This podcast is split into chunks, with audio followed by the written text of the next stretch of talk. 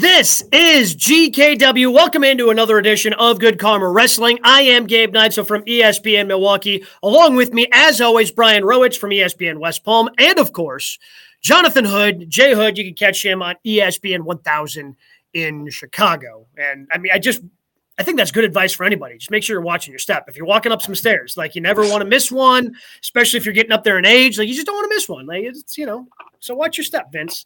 Speaking of Vince, that's where we have to start because it's still the biggest thing going on in the world of professional wrestling. Everything rocked last week, and and we had talked a little bit about it on our regular show last Thursday, and then Vince actually making the decision to step back from the CEO role of WWE, Stephanie McMahon taking over on the interim basis. And it just seems everything kind of snowballing a little bit more as we go. Vince decides to put himself, because he's still running creative.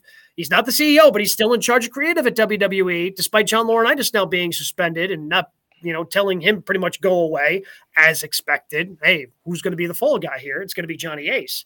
So Vince puts himself on SmackDown and he puts himself on Raw.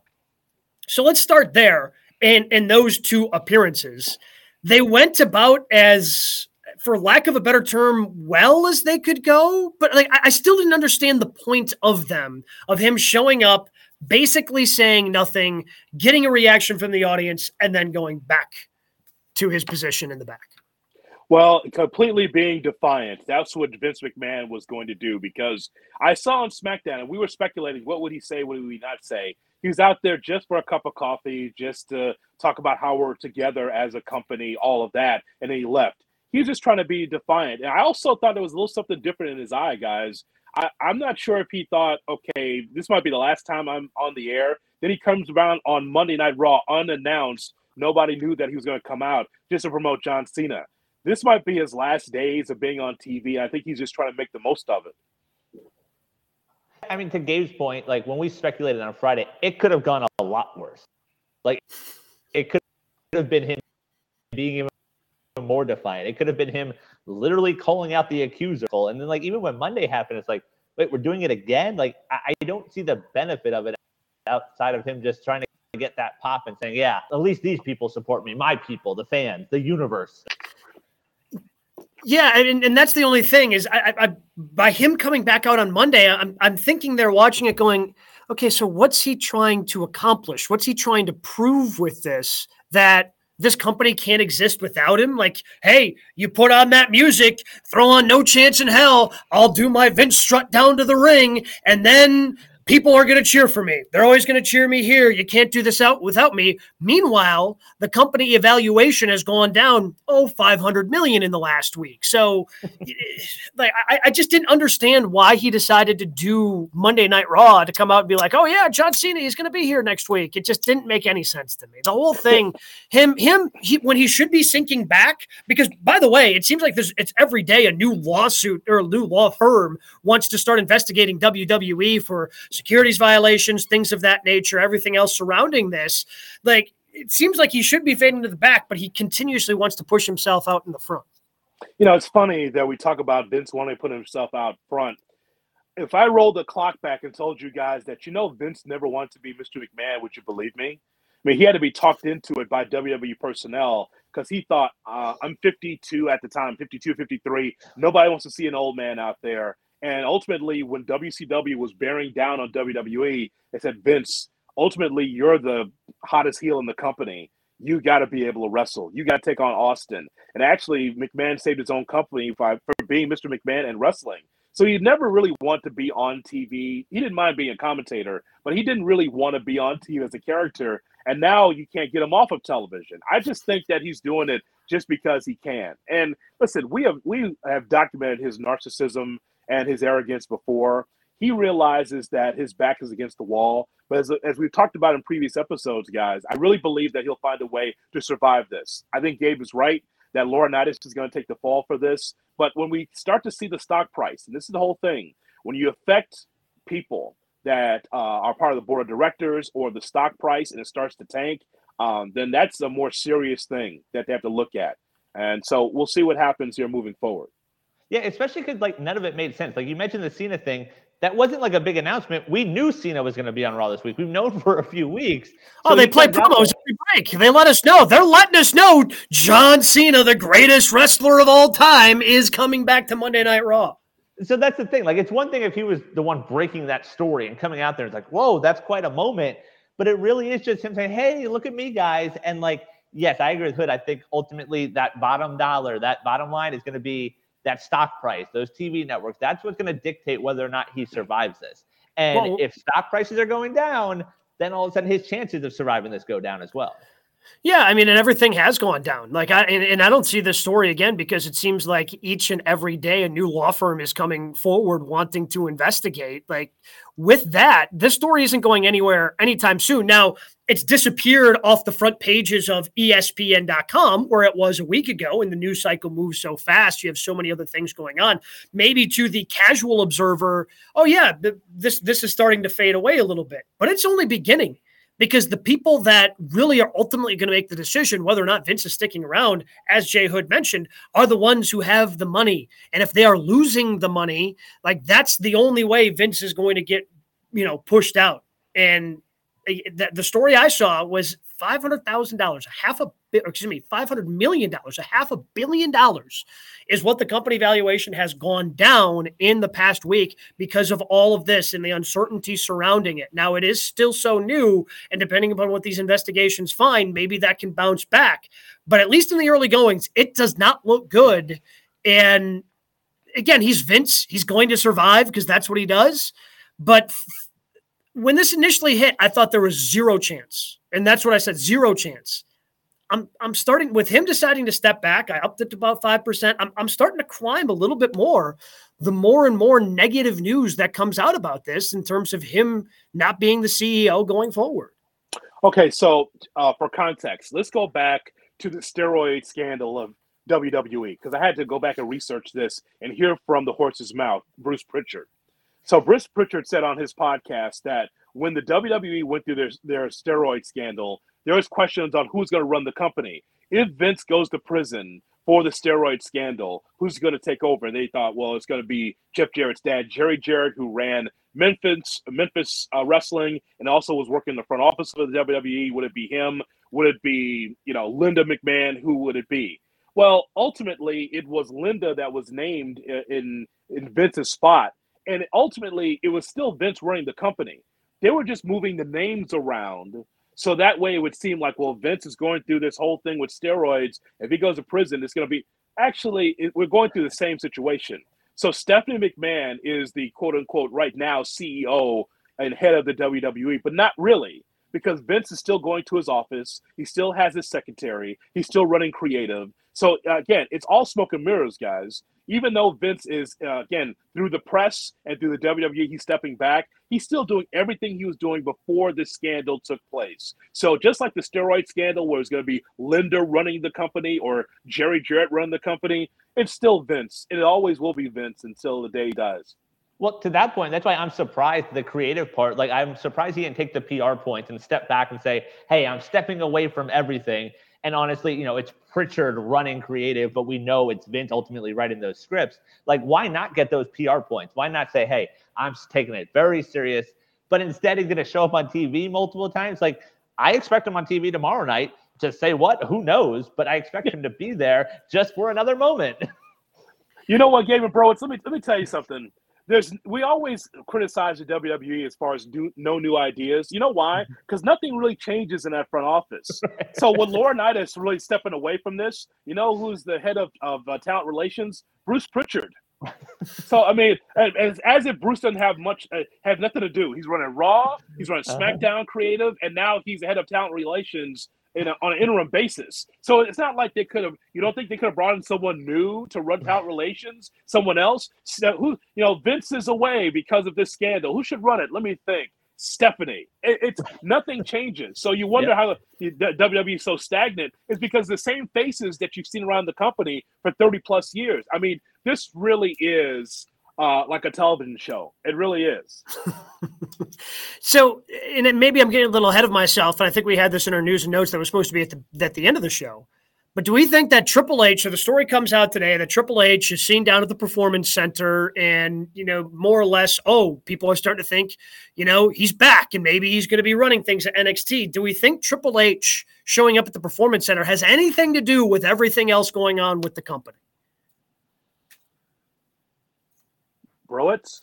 I, I, mean, the timing is there, but I just still think with Vince there, like he's not just suddenly going to give him back NXT or suddenly let him take over. Like I think in Vince's eyes, Triple H is a failure. He lost the Wednesday Night Wars. He let AEW beat him. So Vince is ultimately going to decide who the next person is, whether he's pushed that or not. I think he decides who's next, and I don't see that being Hunter. I uh, I thought that news was interesting, Gabe. I thought that was interesting. And boy, this is a longer podcast for us to talk about regarding Triple H because I mean I enjoyed the hell out of NXT. Mm-hmm. Before AEW was around, I mean, I was locked in every week because it was kind of like here's sports entertainment over here, but here's the pro wrestling over here. The black and gold brand and those takeovers, man, they had maybe one bad takeover. No bad takeovers in the Triple H regime. Right. After he left, okay, toward the end, maybe. Maybe there's one. The Raquel Gonzalez era. That's what it. That, that's what I had a question mark about. Let's put it that way. Uh, but the rest of it, man, they, they were great. It was great because it was pro wrestling, and uh, Browitz is right. Uh, Vince punished Triple H by saying, "Well, you didn't beat AEW, so we're going to take this away from you while you're sick." Because I needed you to beat AEW, and they did not. And that's a longer form podcast of why that was the case. But man, I uh, Triple H being back, I'm glad that at least he's upright and well enough to be able to help NXT. What should he be the head of the WWE? Yes, I do think so. Not sure if that's ever going to happen. Well, a lot of going on with that. I'm sure it's going to be a storyline we continue to discuss as, again, we find out more and what these investigations bring. And who knows? I mean, again, Vince is probably going to put himself on television six more times before this thing finally comes to a head.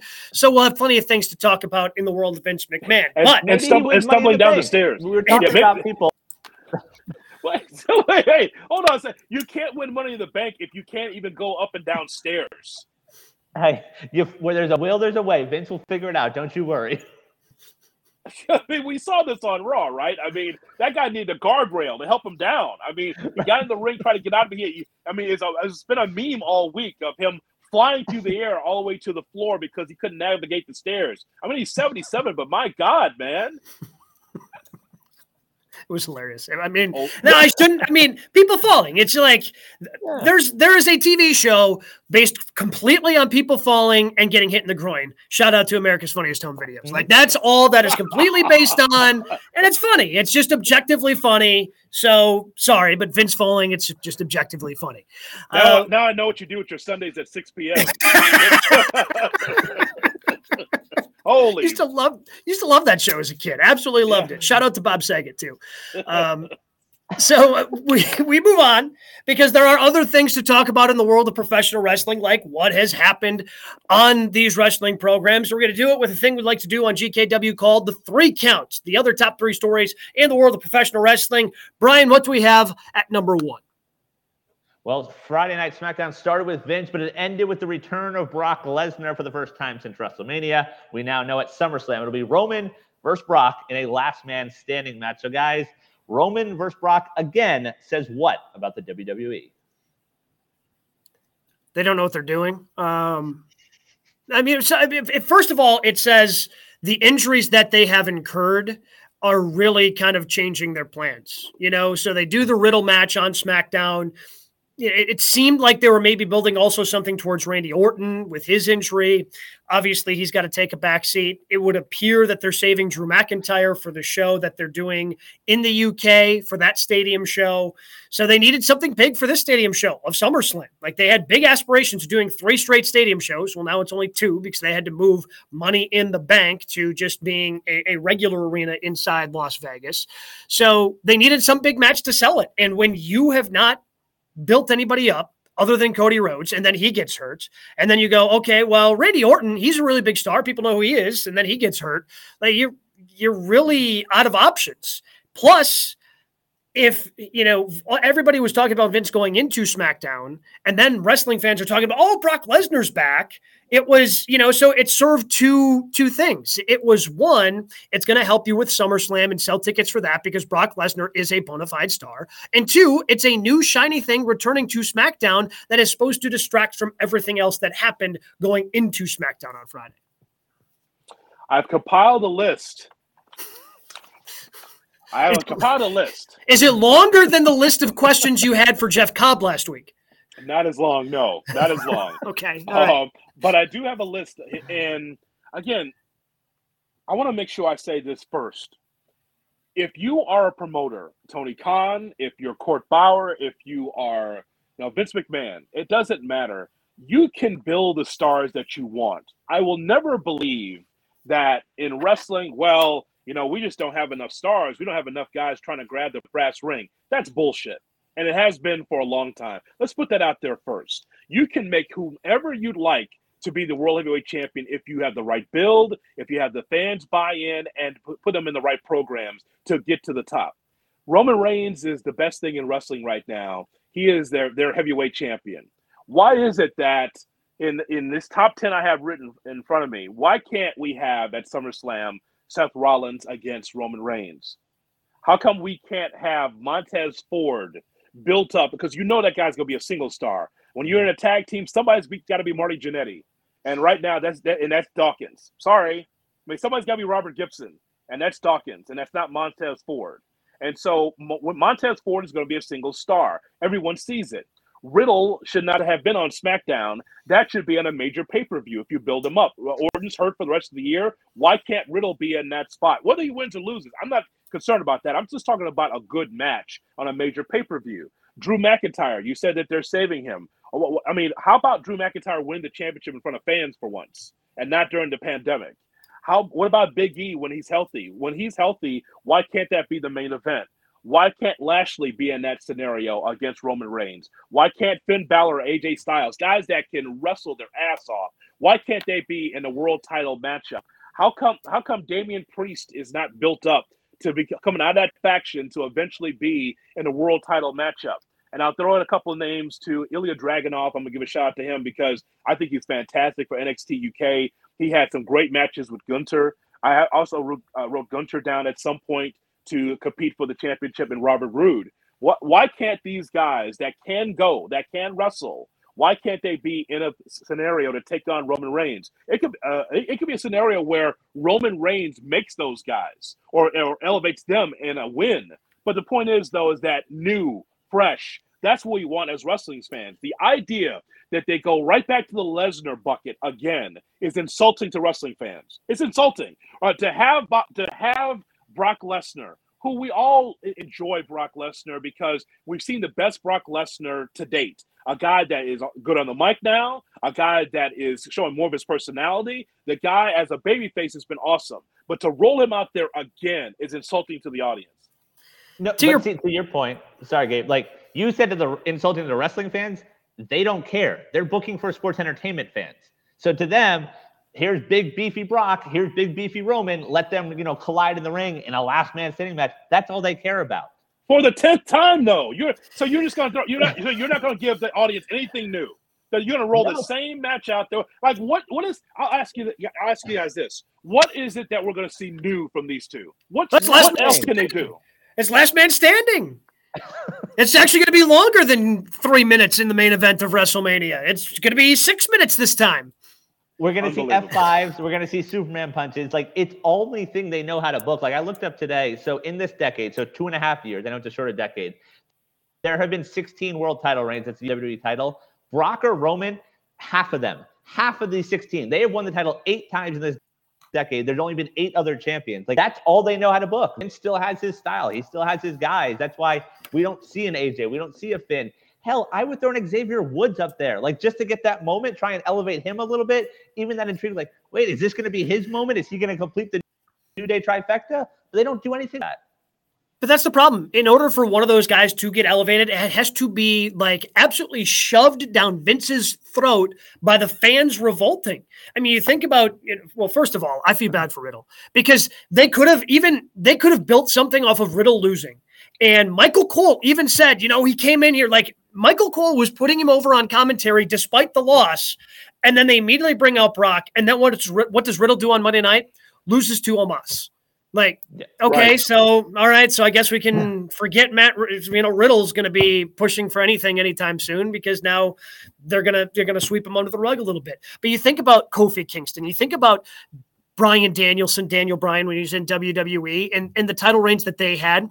I think even Big E to, the, to, to a certain extent. I feel like people were talking for so damn long about Big E and how big of a star he was. Oh, and, and the, the, the, oh, he's not serious enough. You know, that was always the negative feedback you would always hear, but you know, he's just too goofy. He's all these things. And well, don't, well, don't book him that way. Exactly. exactly.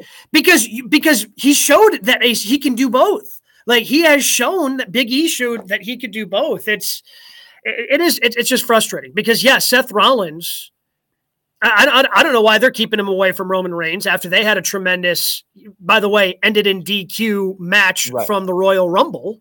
It seemed like they were building to, for, for more there, but instead they go right back to Brock. And does anybody believe Brock's actually going to win at SummerSlam? Because I don't. I can't see him stand down for 10 seconds for a last man standing. Can you? I don't see Roman going out that way. Well, I mean, they already burned their finish on that. Like they did the KO one where they did the handcuff thing and he couldn't get up. Like that would be the way you sort of finish that. But yeah, I don't think it's Brock that wins, but I wouldn't put it past them. Well, listen, you do something I, where he wins just one of the belts. I, I don't want to make I don't want to make this. This is not an anti Roman rant on my part because I understand that Roman is having a Hogan like run, and this is what Vince wants. I got no problem with that they've made him a part-time champion. It's funny they've made Roman Brock in a lot of ways now because he's gone away for a while. So this is nothing against Roman Reigns because I think his character, his development has been fantastic. It's the closest thing to his character, his actual real self mm-hmm. that we've seen. So I love that. But just the idea that you're going to roll back the same guys, it's just so WWE. It just just bring back guys that are part-time wrestlers and the hell with all the rest of the talent you have in the back. I mean, if I'm if I'm a wrestler there, I'm thinking, can I move up in the card? Like I'm good with my money. I get generational wealth, but can I be able to make a difference in this company by doing something? Guess not. No, you can't. And to your point about Roman, like as great as he is, when you have this, you know, sort of creative bankruptcy that they have right now, it takes away from him. Like his title reign could be even better if he was knocking off everyone in the company. He can say he's knocked everyone off, but he's just knocked off the five guys they put at the top. If we were getting different challengers, I think it adds to his reign as well was I the only one disappointed when it is because clearly somebody's music was going to hit at the end of SmackDown on Friday night, right? Because Roman standing there, Roman, I, I, thought cut a pretty good promo of, "Hey, two years ago I showed up, I said I was going to wreck everyone and leave. There's no one left. Who could it be? You know, so like you you know someone's coming out because of the way he's he's structuring it, but I thought he delivered it fantastically. So I'm I'm actually racking my brain. I'm like, oh my goodness, they're actually going to build something for Roman. Who's it going to be? And then you hear the beginning of Brock Lesnar's music, and it's like, oh, okay. Well, I mean, they'll even- do they'll do some pull apart things, and it'll look good for the promo package that they play before SummerSlam, but I, I've just seen it enough. Like, give it you can go back to Brock and Roman whenever, literally whenever. Like these yeah. two are those big of stars. I mean, they're the only two big stars you've, you've bothered to build over the last eight months. So, like, you can go back to it any time. Why not take the opportunity to try to actually build something more with Riddle or like it just it's it's so frustrating. But it's, they don't even take the time to build the match. Like they come out, they have the stare down, you have the F5, and they just announce on social, hey, they're main eventing SummerSlam. Not even the like, hey, it makes no sense that Brock gets a rematch. Like he lost in the middle of the ring at Mania. He doesn't deserve a rematch. You do something where he chases it and he somehow gets them to agree to the match. Like, oh no, yeah, this is happening. Like, why? Well, I, I just it would not surprise me because I'm not sure if the Rock is going to be healthy enough uh, to wrestle Roman at WrestleMania, it wouldn't surprise me if these two wrestle again at WrestleMania because they just don't have any imagination and they don't care about what we think anyway. I mean, nope. Vince can Vince can come out there for his thirty seconds and you know tell us that John Cena is coming, even though we've saw that on social media. Uh, he can come out there and talk about being together, but you really couldn't care less about what we think. All listen, all I want is just fresh matches. I don't need AEW where you're trying to give me a five star match every every five seconds. I'm not asking for that. What I'm asking for for the WWE because they are they are apt to give you storytelling more so than AEW. I just want a good story to believe that someone along the line can beat Roman Reigns. They don't have to get over. I just want them to be able to wrestle. I want to see Roman against other opponents besides this jacked up cowboy farmer. A good point. That's good pop. I don't think anybody can top that. So let's go ahead and move on to number two in so the three count. Speaking of AEW this Sunday night, AEW New Japan will put on Forbidden Door from J Hood to A Town, Chicago. So, guys, does Forbidden Door benefit AEW or New Japan more? It's it's super obvious. And first of all, I'm pretty sure J Hood only thinks there's one A town and it's Chicago. Everything else, That's like... not true.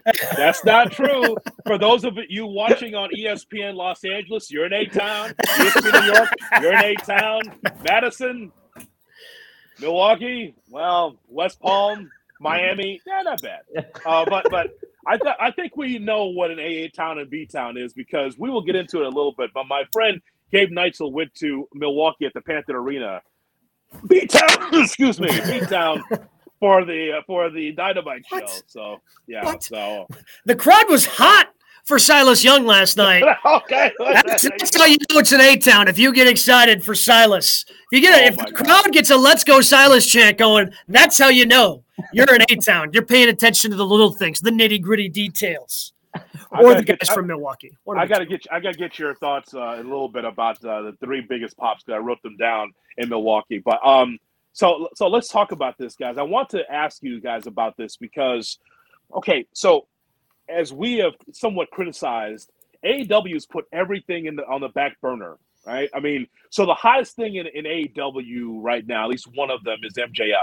The whole promo he cut in Los Angeles, and then that's just gone away because of the Forbidden Door. All AEW storylines have put have been put on the back door because of this New Japan thing, and I guess for us, we do know about uh, a lot of these New Japan wrestlers, but be, uh, and, from what I can understand, New Japan seems to be down a little bit. And I think because they're still going through the COVID protocols, everything I'm reading from Dave Meltzer and other places is that they don't have the full attendance anymore. They can only have certain uh, capacity of uh, uh, certain crowd capacity. Also, they told the fans not to not to cheer because they don't want to omit whatever that for COVID nineteen. So they can't cheer as much. So so New Japan has been down.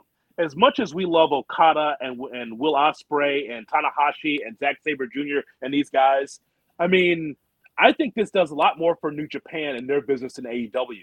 Because after Forbidden Door, what happens? Are we going to see these guys in, in on on rampages and dynamites? No, it's just a one off. And I just think this springboards New Japan, who's been down for the last couple of years because of COVID, more so than AEW.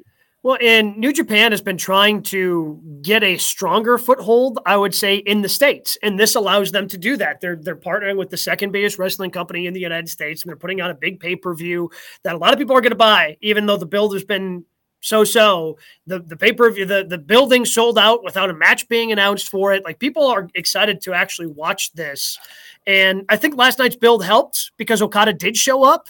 Um, and you did see some of those bigger names in in New Japan Pro Wrestling show up, but it's going to yeah. Because I mean, I, I don't understand what AEW is getting out of this. Are they I mean, are there going to be a bunch of people from, you know, international markets who are New Japan Pro Wrestling fans first, being more exposed to AEW now that they're going to be AEW fans? I mean, we know AEW wants to get a foothold into international countries because that's why that was the reason that Satnam Singh was was brought out on on their television programming because they want to get you know a, a, bigger following in India. So is this part of their plan to become more of an international brand? I I, I don't I don't see it with just one pay per view, but it, to me clearly this this is New Japan Pro Wrestling because they've been trying to get in. They've had a show that's been on. Uh, access you know and and this has been giving them more exposure to a more mainstream type of audience in professional wrestling in the states. Yeah, I think the thing with AEW is interesting. Like they have sacrificed numbers in terms of dynamite. Like we've seen it. We've seen the numbers be a little bit down. It seemed like 900,000 was sort of that average, which was a good number. And the last two weeks have been below that. And I think part of that is because of how inside it's been. We've talked about as much as we followed pro wrestling, there are guys that come out and are like, who is that? Like, who did Jericho just mention? Like, Sunday night's a good wrestling show. It's a good indie show. Like, you look at it, like, okay, like it'll be a fun wrestling show. It does nothing for AEW storyline wise. So, the only thing I can guess is maybe one day they're trying to go to Japan and sell out some seats there and say, hey, you remember these guys, you saw them at this. I agree. This is an awesome opportunity for New Japan in the US. When they were at their peak in the US, it was because fans recognized names. Like I remember waking up to watch the Wrestle Kingdom because Chris Jericho was on the card. I wanted yeah. to see Jericho and Kenny, and then you know you see the Bucks and you see some of these other guys. So now you lost all those guys, so they can see someone else. So it definitely benefits them more. The build has been okay. I mean, there's been guys that still like I go out there and like I don't know who they are, like, and that hurts from a wrestling standpoint. So, do you think the inverse is then true that they're hoping people from Japan are going to watch this at a strange hour in their country because they recognize the Young Bucks, they recognize Kenny Omega, they recognize Jon Moxley from their time wrestling in some of the bigger events for New Japan Pro Wrestling? But we haven't seen that bump. Like, I think probably part of them thought they might have gotten that bump in the buildup. And like, I think part of them even felt it even more so. And obviously, injuries hurt. Like, not having a punk is going to hurt the Bucks just sort of being thrown on like we saw last night, I think that hurts. But even Kenny being out hurts. But I think losing stuff like that is not a good thing for them. I would agree. Um, Punk and Danielson are at the top of the list. With those right. two not being part of this, because I know Danielson wanted it badly. You could see him yeah. at the open of Dynamite. He really wanted to be part of it because this is all he's ever wanted. Even in the WWE, he wanted to wrestle a Japanese style, and now he's got a concussion again, or, or and he's not going to be part of Blood and Guts either. So it's the risk that you take when you get veteran wrestlers, by the way. These are big stars from the WWE TV. Yeah, but they're banged up and brittle right. and wrestle 200 uh, days a year versus wrestling once a week, if that. And so this is the problem that Tony Khan has, you know, when you have CM Punk, you know, not wrestling for seven years, seven to eight years, and then wrestling once a week or every other week. Now he's he's brittle too. Right now he's um, injured. So I, I, you know, Gabe, obviously I'll be there to be able to see this but I feel like it's less than in some ways. I, I guess the best part of it for me is that I'll see Okada live for the first time and Tanahashi for the first time live because I've never seen them in person. And so I'm good with that. But I, I just feel bad for the, the diehard AEW fan that looks at this and says, well, you know, I'm really into my AEW wrestlers. Who are these people infiltrating this company? Like everything's been put on hold for almost six weeks, or like was that too much? Like four to six weeks? Yeah, I'd say yeah, four or five probably. Yeah. Yeah. So that, I think that I think that's the issue for it. I and for New Japan and Gabe, you're right. They've been one. New Japan should have had TV in America years and years and years ago. I don't under when the when the business was down in the early '90s or when it's bad after WCW closed. I don't know why New Japan couldn't get a TV deal here because I would have been eating that up and watching that every week because I know that action was great. But now we see Tanahashi, and you saw him out there at, on Dynamite. I don't know, didn't look great. He looked he looked older. I, he did not look maybe because it was a tag tag match. He didn't look great. And it have oh, it's great to see Okada out there and some of those other guys. But but guys, ultimately, um, because of so many injuries, and then because of the politics between New Japan and AAA, we don't even get to, get a chance to see some of our other heroes right. on on uh, on from AEW on this show. So it's okay. It, once it's in the ring, it's fine. But we're missing a lot of star talent. Well, yeah, that's I mean, sorry, go ahead, Gabe. Oh well, because Andrade didn't Andrade just do an interview? He said that the original plans were for him versus Ospreay, which oh. Boy, that would have been and, and look after seeing the exchange that Orange Cassidy and and Ospreay had in their six man tag last night, like that was fun and and it makes me excited to watch that match. But Andrade Ospreay, yeah, that would have been that would have been good. That would have been so much fun. Yeah, and like to your guys' point about the build, like the fact that we didn't have Okada until last night, like three days before, four days before the pay per view, like that's interesting. And also with Ospreay, like we've seen him the last few days. So if you're a fan that's heard the name Ospreay and maybe seen his stuff a little bit, you've gotten to watch him on TV for free, what, three times already? Like there's no push say, oh, I have to order the pay-per-view. You had him and Cassidy in the ring last night. Like that's an interesting decision. And again, people are gonna order. It's gonna be a fun match. Fun night. There's only four like single matches, like just one on one. There's a lot of guys in there. There's going to be a lot of flipping and things like that. But the build has been sort of lackluster. Injuries, you can't control that. And Okada, I guess, you know, schedule was sort of his thing, but it hurts not to have him building it up also. So, Gabe, let me ask you at the Panther Arena from the, uh, where you were sitting and just the vibe from the fans, was there confusion from the fans on who was coming down the ramp for as far as New Japan wrestlers? What what was the vibe like when there's all these New Japan guys with the AEW guys? Yeah, I mean, there's certainly some confusion, I think, but I I don't know how it looked on TV, and I thought it was weird that they decided to do the Tanahashi Moxley like stare down, like in there's this oh. this there's this chaos going on all around them. Some of which Moxley's involved with, by the way, because Blood and Guts is a week away. And he's electing to just stand there and stare down Tanahashi instead. I thought so. I, I think there was multiple confusion. Like because Moxley's just a brawler. Like the character that he has built on TV, like dude just wants to fight. So you're telling me he's going to pass on the opportunity to fight just to stare down this New Japan Pro Wrestling legend that he has a match with for the interim AEW championship? No, my guess is Moxley, the character that you've built, is going to go have Eddie's back. He's going to have his boys back, and he's he's he's going to get involved with the brawl because He's Jon Moxley. He's a brawler. That's what he does. So I think there was confusion not only between like, okay, trying to keep track of who is all out there, but also why are those two just standing there? That was so. Uh, there was a timing issue with that show because they were not supposed to stand there face to face for five minutes. it's kind of like these two are standing there, you know, in front of one another. I'm not even sure if Tanahashi even understands what Moxley's saying. You know, I'm American. I don't understand what Moxley's saying, and so so like so they're back and forth, and then you got you got hell around the ring and up the ramp as they close out the show. And it's just like I think there was a major timing issue there because I don't think they were supposed to stand there and, and talk for five minutes because it's Moxley has a short fuse. He's supposed to go out, and I just think that that was a mess at the end. That was just a whole mess to me. By the way, if you're watching tomorrow night on Rampage, they're going to do another uh, locker room clearing brawl. That's how, that's how Rampage ends, by the way. Are we doing spoilers, by the way? Bro, do we do spoilers? I don't know. Apparently, Gabe does. Okay, I wasn't sure. I don't. I don't know the rules for that. I don't know if we do spoilers or not. Okay. It, it, it actually it doesn't matter. It's all go home shows anyway. Who cares? Who cares? It, does, doesn't matter. But right. being being there was a lot of fun. I'll say I say that, and I kind of went in just knowing with the build that at some point I would probably be confused with somebody who came out. And look, I'm sure you were probably confused at times unless you know the ins and outs of New Japan Pro Wrestling because AEW has done a poor job of explaining why some of these guys are big. Like there was a big pop for Okada. Like Okada is a big enough known name that when he came out, I think people got excited. Now I'm I'm still confused about the build for that match because Jay White wasn't going to give a one-on-one and now he's in a fatal four-way. Okay. Right. All right, I guess. So again, lack of build toward the pay-per-view is that match yeah that match is going to be so much fun because you got four guys that are yeah. you know going to be able to go so that, that, that that's going to be fun but I, I, just went in with the mentality of i'm going to be confused at some point and i'm going to enjoy the show and with especially with no commentators explaining everything, you just enjoy what's in the ring. And the best thing about AEW is their in-ring product.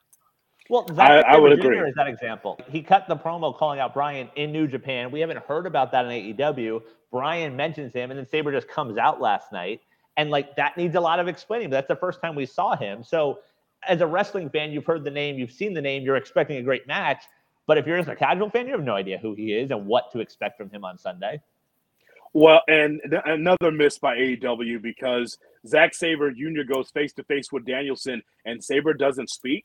He's a great right. promo. I mean, you have to plant the seed if nothing else that says, "Yeah, you got a bad head, you got a head injury, but you know what? You and I are going to hook it up another at another time." You know, I know this is a dream match for everybody, but you know what? When you're healthy, we're going to have a go. And he didn't say anything. Another miss by AEW. You you you cannot assume Tony Khan that everybody knows about everything in pro wrestling to every to, to, to the smallest granular detail. And so I, I just feel bad because um, I, I think that ultimately, guys, it's up to storytelling versus matches. I'm just I'm just telling this I'm saying this now so when we roll this back in five years, if AEW's got problems, this is the moment where we talk about it. It's storytelling, WWE, and whether whether or not you think the storytelling of WWE is bad or not, at least there's a story there. Versus dream matches and five star matches. You know, Christian's promo actually did it made some sense. It wasn't great, but the for the part that he made sense about is what about the matches that people always remember? Right. I mean, every week you're getting matches that you'll always remember, and then you forget about it because you got another week, and you got another five star match on Dynamite, and then another five star match the following week. So just remember, like storytelling versus matches, what lasts longer? Storytelling that matters.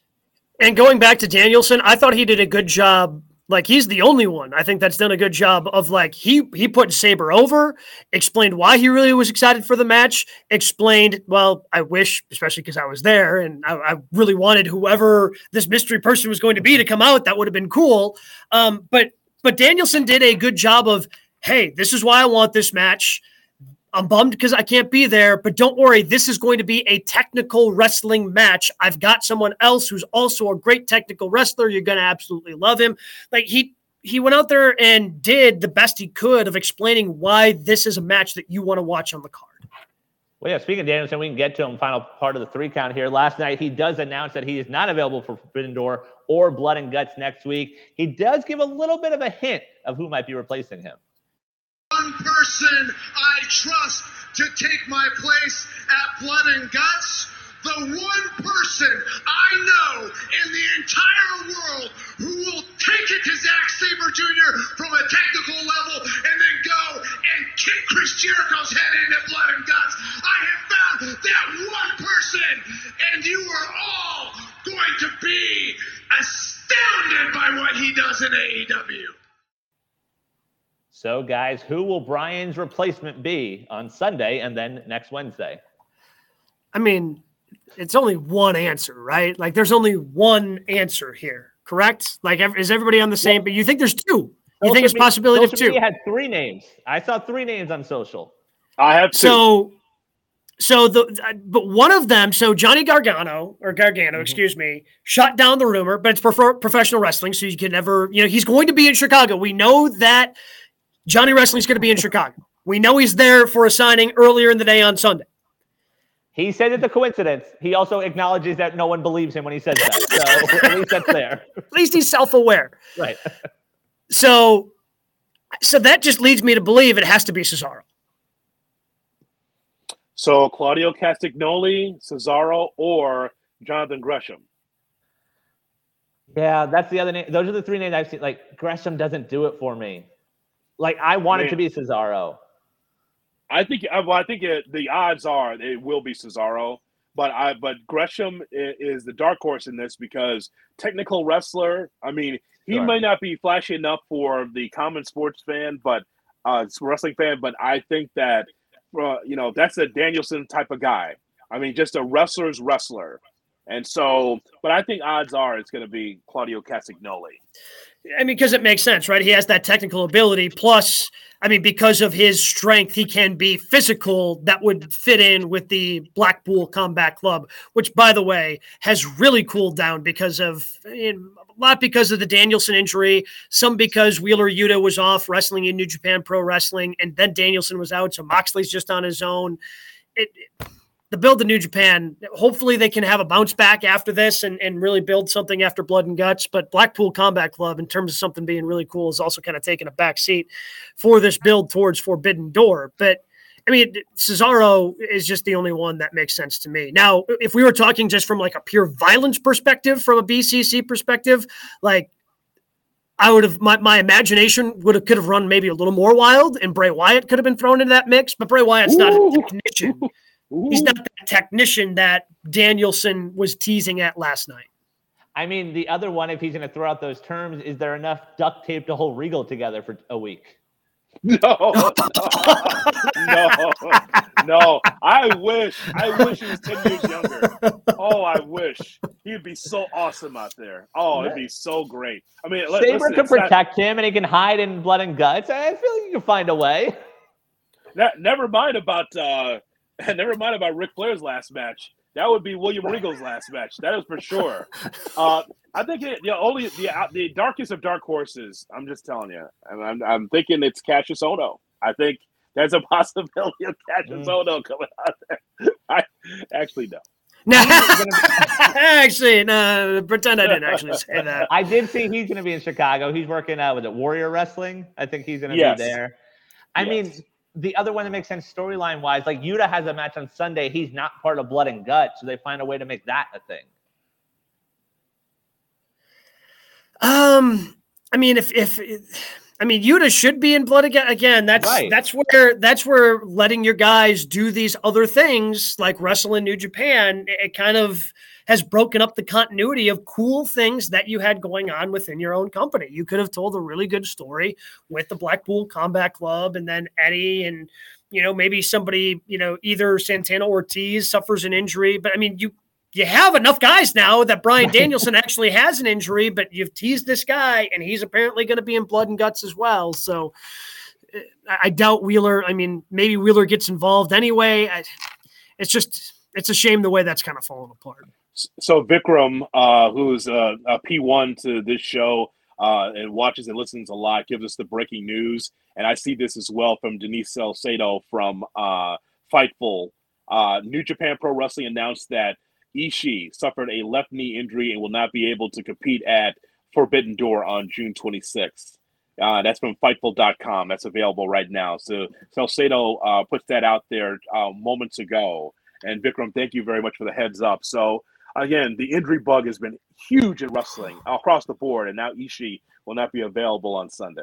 So he was supposed to be part of that four-way for the All Atlantic title. It's Pac, Miro. It was supposed to be him and then Malachi Black. So I don't know if they replace him with another New Japan route, if that's what they go. But I don't think you can have two AEW only matches on Forbidden Door, right? Because they have the women's match also with Thunder Rosa and Toni. So I feel like you have to put a New Japan participant in that match.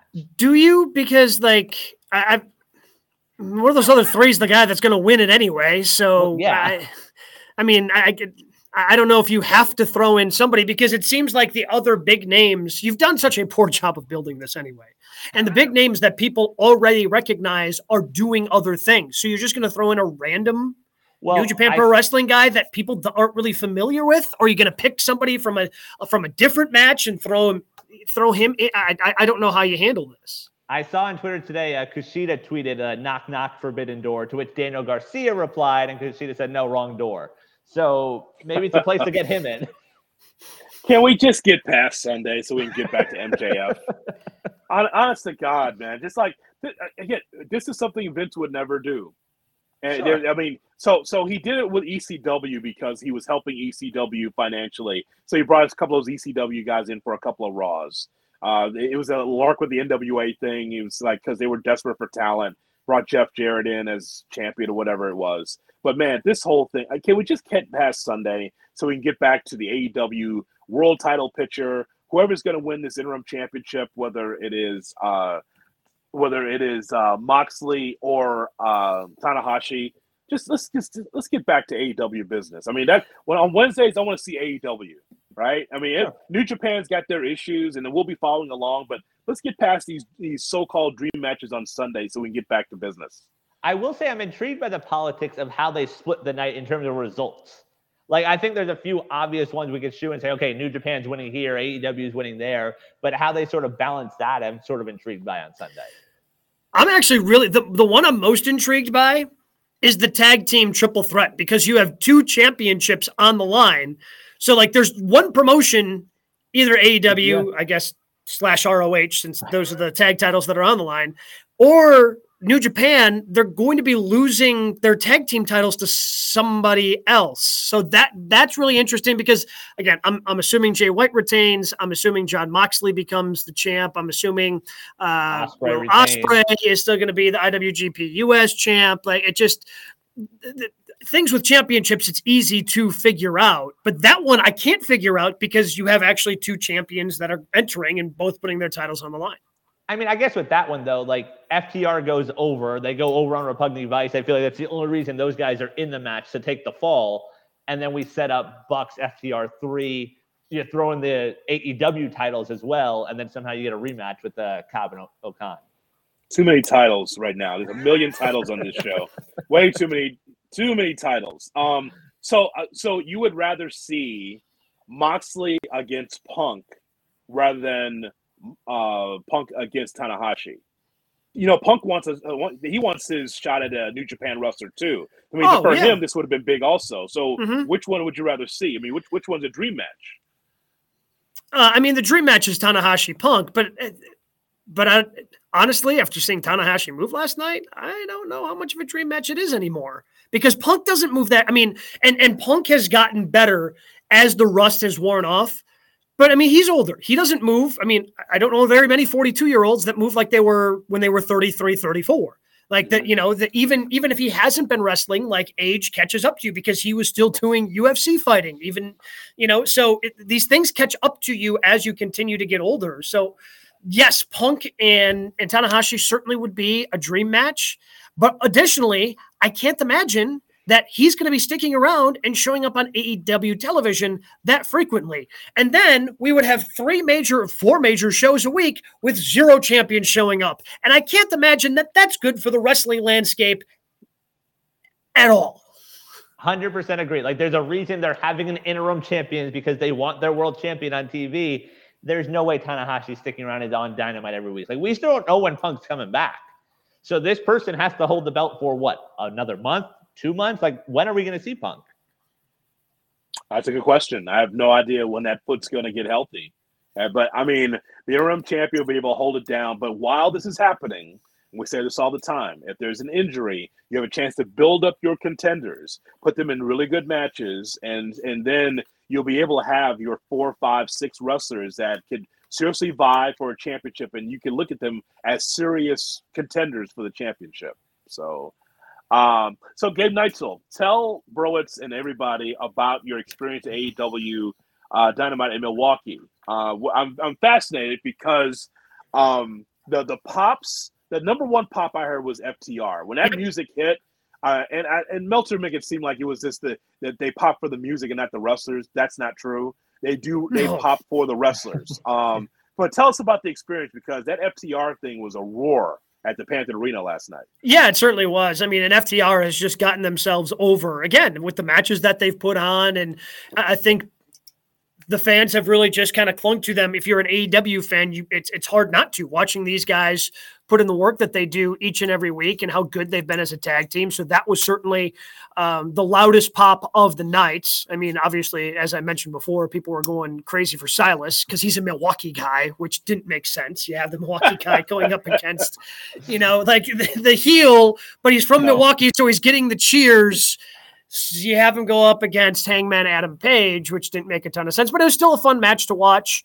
Um, if you have not been to an AEW event, they are so much fun, but it is a long night.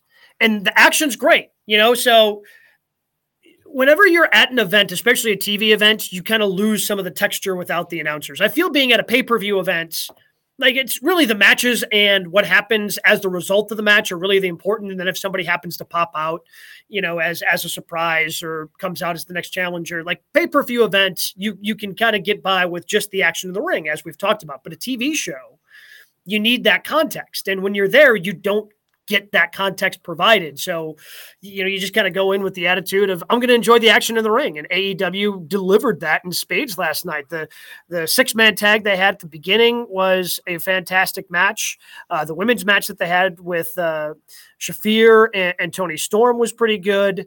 Um, you know, main event tag match was a lot of fun because people got behind that with uh, with Tanahashi and Moxley teaming up. Okada coming out was was a big pop because that's actually one name that you recognize. It was in person. I've got a feeling it was more enjoyable than watching on television, just because again, you're you're going to be lost.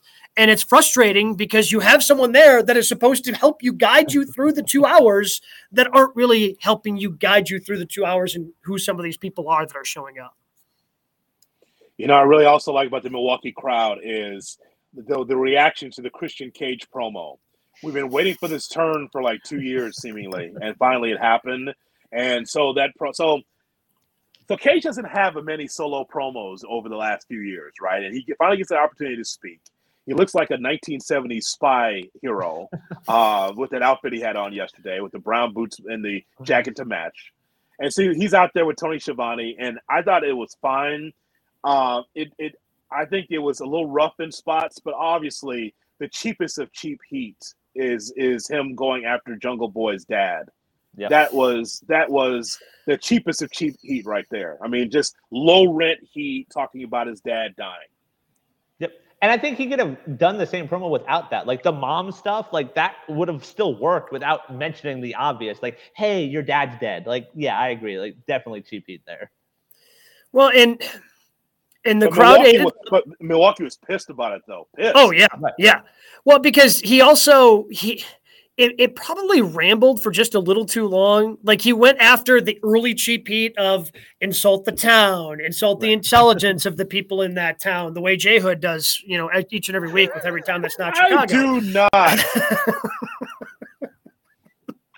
but like he just he just kind of hung on that for maybe a little too long and then he, it, it just it needed editing like to me that promo just needed to be a little bit more concise and then it would have really hit because the points that he hit on again i think storyline wise made sense it just needed to be brought in just a little bit more Yeah, yeah, like uh, yeah, Hook is in the back. Like I got to sit back here and watch this bullshit. How come I'm not out there? like this guy's on for ten minutes, and he's like, "What about me?" Willow Yeah. Nightingale's like, "How come I'm not out there?" Seriously, it's like, you know, and, and I understand you're trying to get it over, but the key was what happens to uh, Luchasaurus. He, he, Yeah, he- that's he- not I a mean, place I expected it to go. yeah, like, like you remember what happened to Marko? What do you why why take a shot at Marko being cut by the company? What does that mean? What does that mean? What did you think of that, Gabe, when you heard that?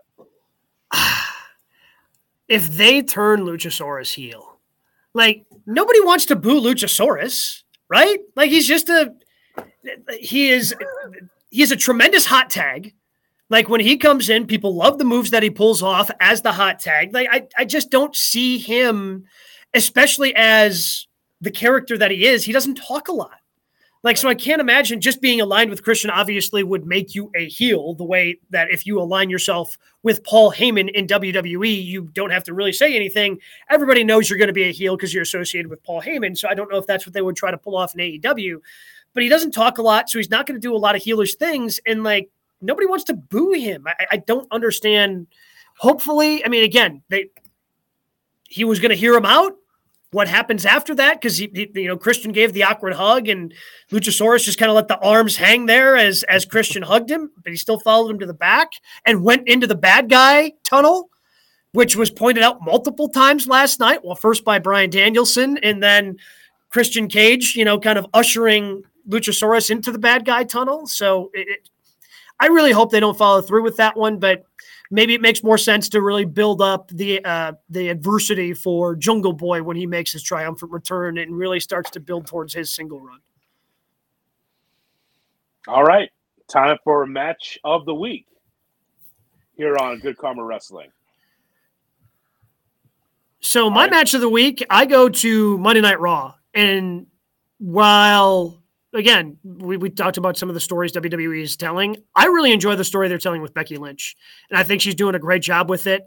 And the way that her main event match started on Monday night with Asuka, like the de- the desperation behind it. Like I thought that was just great storytelling. She's attacking Asuka right away, and she's being aggressive in the match, and ultimately that cost her the match and the opportunity at this point to go on to Money in the Bank. I really enjoyed the story that they were telling, and those two in the ring with just that little bit of different twist because we've seen these two in the ring plenty of times together, but kind of with that desperate Becky twist, that became my match of the week.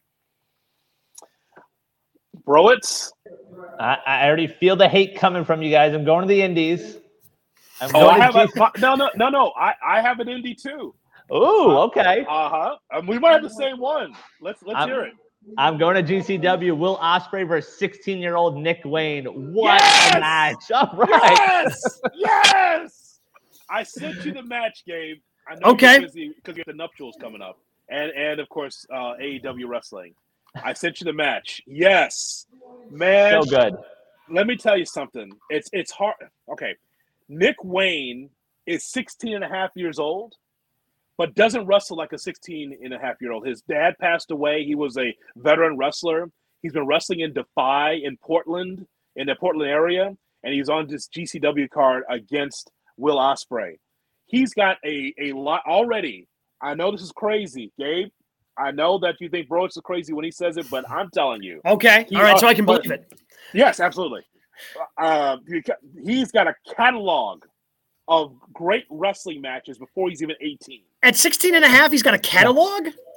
Dude, his match, he's got uh, like five or six matches I've seen that have been unbelievable.